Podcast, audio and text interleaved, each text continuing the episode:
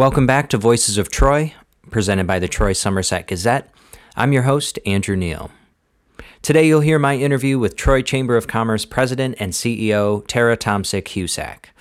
She assumed the role in August of last year and has had previous roles at the Mosaic Youth Theater of Detroit and the American Heart Association.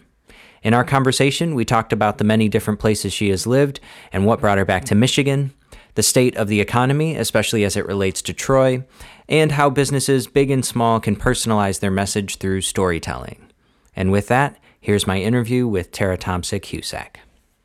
All right. Thank you and welcome to Tara Tomsic Husak, the president and CEO of the Troy Chamber of Commerce, for being on our podcast. Thanks for having me. I appreciate it. Absolutely. So let's talk about where you're from and what brought you to Troy and um, how you uh, found yourself in this role as the president of the Troy Chamber. Sure. Um, well, I actually grew up in the city of Detroit. Um, so born and raised out here, but I ended up moving quite a bit. So I actually lived in Switzerland, the Netherlands, on an Amish farm in Indiana, Alaska, Hawaii, Poland um, and Manhattan for several years Wow. as well. So, little vague background, definitely some worldly knowledge, I would say, Yeah. or just some fun cultures I got to be a part of. Um, I mostly worked in the hospitality and restaurant industry and sales and marketing, um, but then I transitioned into the nonprofit sector for quite some time. So, I was the vice president of mission advancement for the state of Michigan for the American Heart Association, and then I also was the uh, president and executive director of Mosaic Youth Theater of Detroit. And most recently, now I'm the president of the Troy Chamber of Commerce. So it's really good to be here. Awesome. And what led you to to get the role as, as the Troy Chamber? Was it your experience in the nonprofit sector? You know, I think it, there's a, a variation of it. Is I was just intrigued. So the, the recruitment firm, we chatted a little bit, and it was one of those situations where I wasn't really looking in this sector, but it was interesting. My husband, he owns a small business as well in Northville. He owns a financial planning firm, and it's I see what it does for small businesses and the resources that a chamber could have.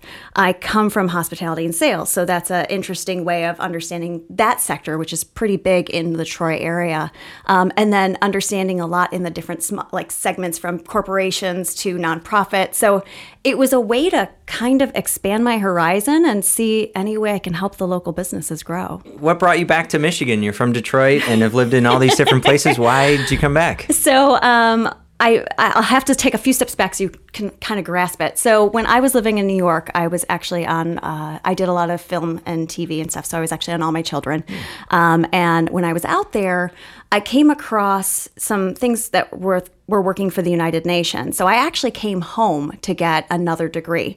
So um, I have a degree in jazz voice, intercultural communication, and my most recent one is dispute resolution with a concentration around hostage negotiation and terrorism.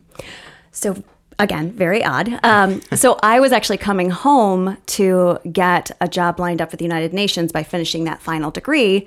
I met my husband, and he, uh, I blame him daily that he's the reason he kept me here. He he chuck he chuckles. He always says, "I took you off the streets," but it was really the Upper West Side of Manhattan. So I don't think that counts. Being from there, there is something that like home can't replace. Hundred percent. And and so you know, being all over the world and being able to see the world, was there always a little bit of piece of that too? That sort of you know, home was always Michigan. Yeah, you know the thing is, is my my parents live out here, and when you go away, you miss that time. I, I chuckle. My parents are actually my best friends. I am that person who literally is still best friends with their parents. But you you leave and you realize home is always here. When you meet other cultures, I, I used to get made fun of in New York. Um, they would actually say, "Wow, you're from the Midwest, aren't you?"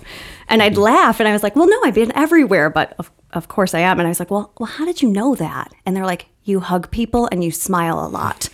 and as silly as it is, that is the truth. I am really a hugger, but I think Michigan will always be home. And as much as I can see all over the world, and I loved the, I mean, I loved living in, in Manhattan. I loved living in Switzerland. It's awesome places, but Michigan's got everything. And like you look around at Troy, it's just a whole world here as well. So, I mean, it's just a wonderful place to be. I don't know why I would go ever.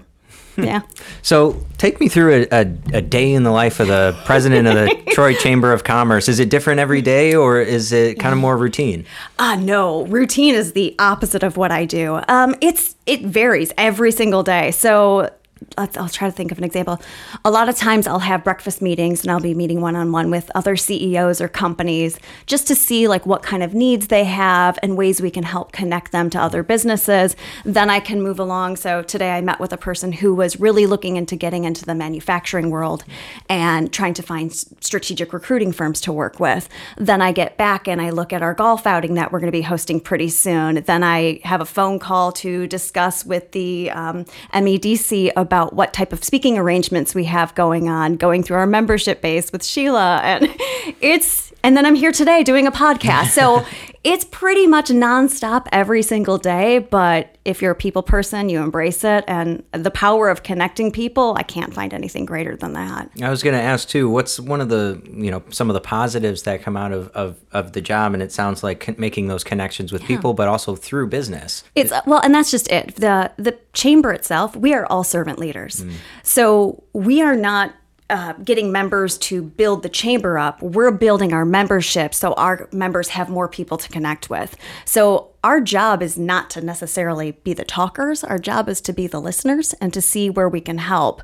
Uh, I would say my favorite part of the job is meeting with companies one on one and just saying, hey, let's do a brainstorming session. And as silly as it is, you can find very different market segments that you didn't even know you could approach. So it's it really is the power of ideas and the power of connections and how we all kind of help each other to rise. Absolutely. What are some of the challenges that you see in Troy? I mean, there's the perception that Troy is built out and to yes. a certain degree. Um, are those the same challenges that you're seeing business owners talk about? Yes, I would say um, right now one of the things we're concentrating on, and, and I'm very proud to say that we have a fantastic relationship with the city. Um, so when anytime they get those issues, they also bring it to us to see if we're getting the same issues from our business community. So anytime they have issues, they do bring it usually to both of us. So that way we can kind of collide in a positive way. Um, I would say the traffic was being an issue, and obviously the construction was one of the bigger factors, especially on our hospitality sector. Mm. So a lot of our restaurants and a lot of our hotels were kind of seeing a little decline. So we're currently working on a campaign to try to elevate that as well. So we're working with companies to say, hey, can you give your employees an extra 10 minutes during lunch so that they can go to our restaurants? Because if you are saying, oh, it's too trafficy, I won't make it there to the restaurant, I don't have enough time then that restaurant may not be there in a few years. So if we don't start finding creative ways to support all our local businesses, we can see a decline. So we have to be very creative. We have to be very out of the box. And you obviously know the power of storytelling. So it's finding those stories. It's bringing our business owners and our all of our local employees the the story that needs to be shared. How we all can work together. Troy is, I think, often seen from an outside perspective as a business city. There's mm-hmm. so many businesses here, but there's so many families here too, mm-hmm. and and a really good reputation for the education system in the public schools. Absolutely. Um, so how do those two things sort of um, merge together? Well, I think it goes twofold. Um, one thing I do think the people of Troy support their local businesses, and I think that's one of the impressive things about the city of Troy. But the other factor is, is you would be surprised that a lot of businesses looking to move into the area schools is a number one of the number one factors. So we actually will get phone calls on occasion, mind you. These are not the calls we normally take, but it's about saying, "Hey, we're considering bringing our company here." Can you tell us about Troy? What makes Troy magical? What is why should I bring my entire family here? And as you talk to Rich in the schools, you talk to like Walsh College, you have all these wonderful people in the education sector and it's a very diverse community. It is the perfect place to work and live. So it, it does drive business as well being in such a great community. What are some of the things looking ahead in the next few years, um, sort of the looming economic downturn that everyone seems to talk about and yes. is convinced is happening next month um, that hasn't quite happened. Mm-hmm. Um, but is that a fear that business owners are, are projecting to you? And what are you hearing, um, what they're thinking in the next, you know, three to five years, what they're thinking is coming down the line? For sure. Well, I mean, the recession, it's people saying it from the rooftops. I think one of the factors with it is that people don't understand that the res- the recession, if you're prepared for it and you're starting to be uh, taking all the initiatives you need to do now, you're doing the right steps. When a recession actually hits, you need a chamber more than you need anything because we are the connectors. We're the ones who bring people together. So if there's things that you need, we a lot of times have that resource and help can help get you to the directions that you need. But it's really the ones the doomsdayers, I don't want to say it like that, but the amount of times that I hear people say, "Oh, the recession is coming."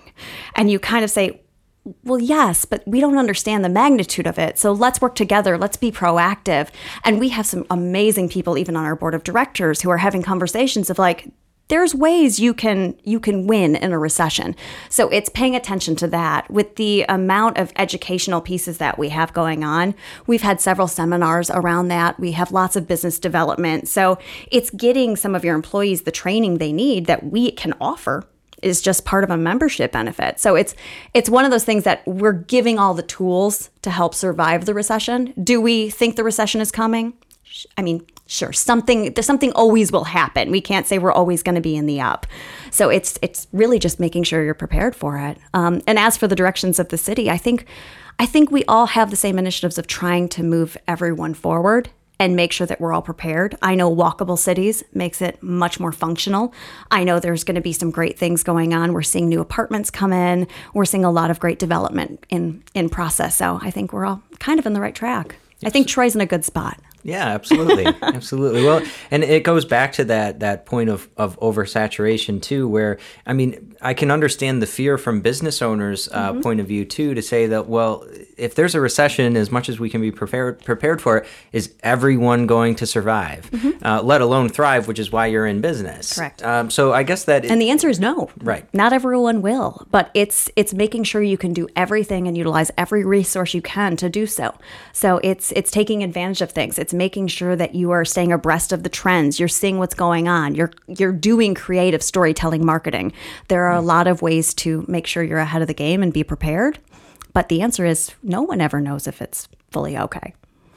And things have changed just in the last uh, 10 years, let alone when Troy really had this economic boom of about 40 years ago. Yeah. Is there an industry that you'd like to see Troy embrace more, or is it doubling down on sort of the industries that it's known for already? I think it's both. Uh, I I think the diversity of the workforce in Troy as is actually what makes it. So I don't want us to become the hub of just one thing because I think we'll lose some of that diversity in product, diversity of business, and diversity of community. So I I actually prefer kind of a very a very varying market segment, I would say. And I think that's what makes the Troy Chamber actually stand out a lot is that we have so many different industries from manufacturing to technology that are all members that they can utilize each other's resources. So I kind of like the diversity of it. Let's talk about the chamber and the yeah. people you work with as well. I mean, what is uh, what is you, you've already mentioned two sort of uh, what makes a chamber function, but who helps a chamber function? Give me an uh, idea of sort of the office of, of who works at yeah. the chamber. We have a wonderful, wonderful team. We have Jody, who's been there for over 20 years. She's our uh, vice president. She oversees all the operations. Um, we have Sheila, who is in membership, and she is by far one of the most dedicated humans I've ever met in my life. And she truly just genuinely loves our members. So it, it's so good to see. We have Tracy, who's been there several years as well. She's there executing some of the fa- most fantastic events. We have our golf outing. We have this amazing uh, city relations event coming up soon. And then we have Teresa, who is truly the power of storytelling. She is uh, working in our marketing and communications department. She's our director there, but her design work is just stunning. But it's always nice because she'll get those phone calls as well of like, hey, how do I do this? And you hear her just quietly say, okay, let me talk you through it. So the, the resources and the skill set that we have actually in our office is fantastic. And not to just mention that, but the volunteers, our ambassadors, our board members, we really, I mean, a chamber of five people can only do so much.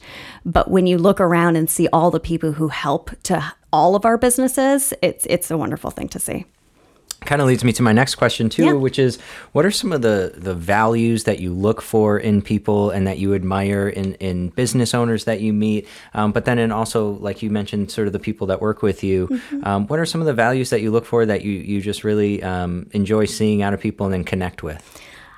Okay, so this is going to sound a little bit cheesy, but um, I always like to see leaders who keep it real. I think there they if they can have true conversations with people and can lead a little bit empathetically um, people always say, oh, well, I can lead and I, I'm just really compassionate about that. But that's not really trying to put yourself in their shoes.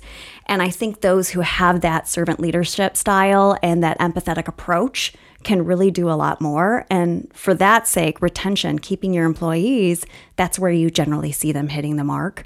I think any of the leaders who are creative, who are willing to speak out of the box a little bit. I think that's the really cool segment that we get to work with. Um, the amount of people, the new co working spaces that are popping up everywhere. So you're seeing all these new ways to collaborate. So it's it's just a very interesting style, but I think we're a very collaborative market and I think the more we listen to each other, the more we're going to all rise together. Yeah, sometimes disagreeing with someone Fantastic. allows, you know, especially if the other person is receptive to it, mm-hmm. can lead to a lot more of open conversation and understanding and maybe a, you know, mutual learning experience yeah. as well. I always laugh when you think about the people who are screaming from the rooftops like this is my opinion, this is my view, but they're not willing to listen to the other person. So I'm a big fan of, hey guys, stop shouting from the rooftops. Let's sit down and talk it through. We still may not agree on things, and that's equally okay. But let's try to get an understanding. And I think that's a smart way to look at things.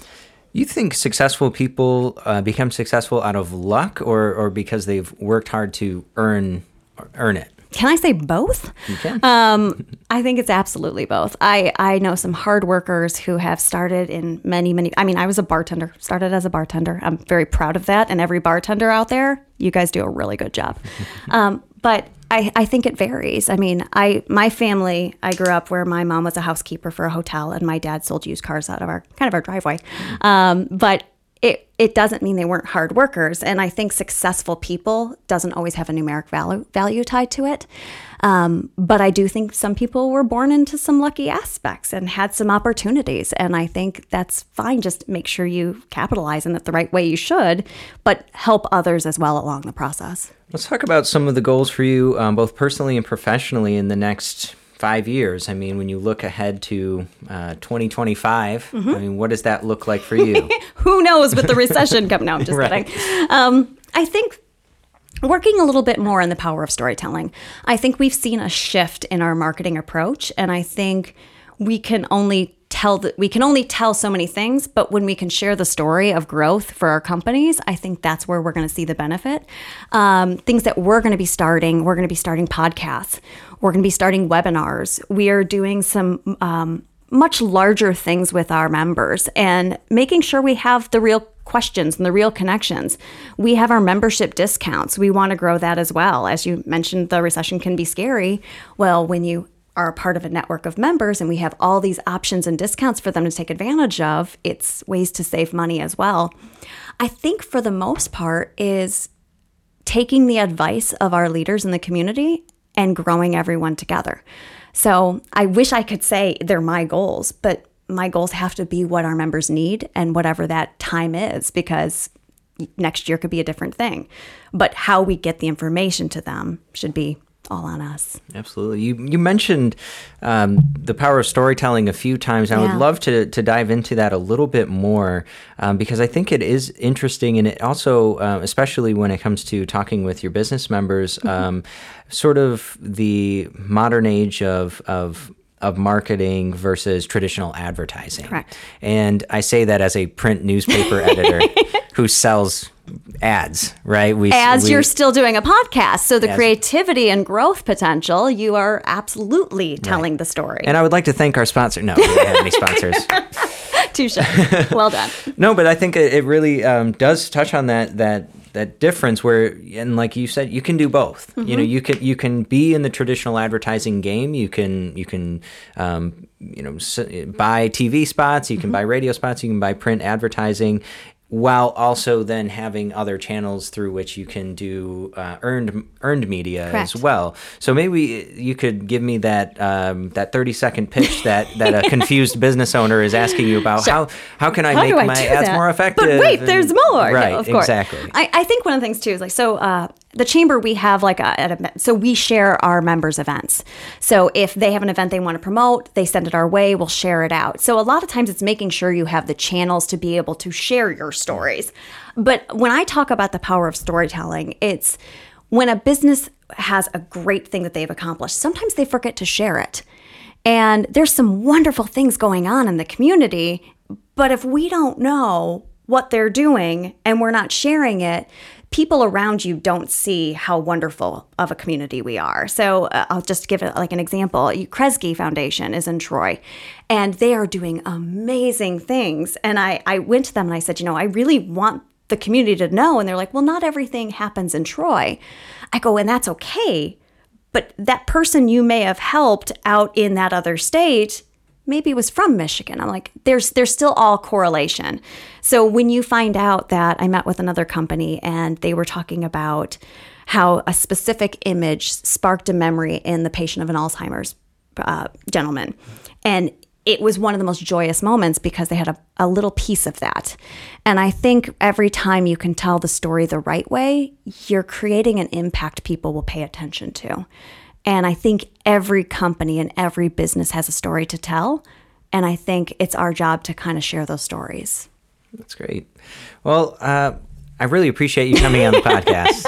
I'm sorry, I'm very smiley and giggly. no, about this. absolutely. It's really interesting, and I, I, think we could talk for even longer about how this new dyna- dynamic of um, being creative with personalizing your story so that people feel more connected to mm-hmm. um, supporting you as well is such an important uh, part as well. And that works for big businesses and small businesses. So that's the piece too. When I mean, there's some amazing uh, like impacts that some of these larger companies are making but it's not being shared yet. So it's it's how do people know how wonderful of a community we are and how our business are work together. It's it's a very cool, yeah. interesting way to look at it. When people say mom and pop shop, I mean mm-hmm. that in alone that phrase itself connects you to more of a family aspect Absolutely. of a small business. And your point is is a good one as well for big companies with headquarters, right? 100%. Where they say, well, yeah, but we're not that. We're not a mom and pop shop, and so it immediately impersonalizes it. It takes it away from that that aspect of it. So I think it's important to remember businesses of all size, big and small, have people who work there and yeah. live in the communities that, that are doing it as well. Well, I think so. One of the things we do actually host is our nonprofit conference. So we have a thing called the NPN. So we have a very large membership base as well of nonprofit um, organizations. And I mean, PNC Bank is our presenting sponsor. So we're looking at this has been 15 years of educating the nonprofit community for all the aspects that they need to be successful. So this is something that's very different from other chambers is that we've done this for 15 years and we have worked with over 100 different nonprofits to help them grow. And I, I think as people would say, oh, well, you're just helping them grow, but we're providing free education for them. We're providing some amazing aspects. And then at the end of the conference, we take that revenue, and for our members in the nonprofit who are members of the NPN, they actually get a portion of that money back because we're there to share and help them all grow. So it, it's just really great stuff that's happening. That's great.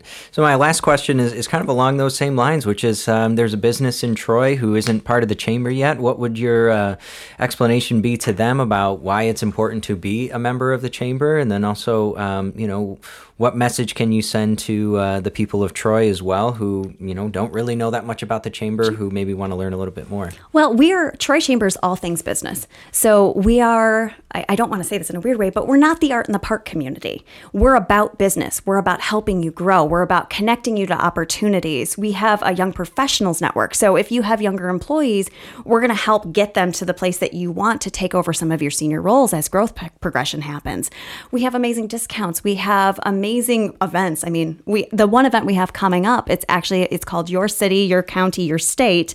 Um, I, I had to look at it because it's a lot of words for it, but I mean, we are bringing the lieutenant governor, we're bringing the mayor of Troy, we are bringing Nolan Finley as our moderator, we have Oakland County Executive David Coulter, we have the um, MEDC Senior Vice President of Growth, Christine Roeder. So, like the people that we're bringing you to as well opens up so many more doors.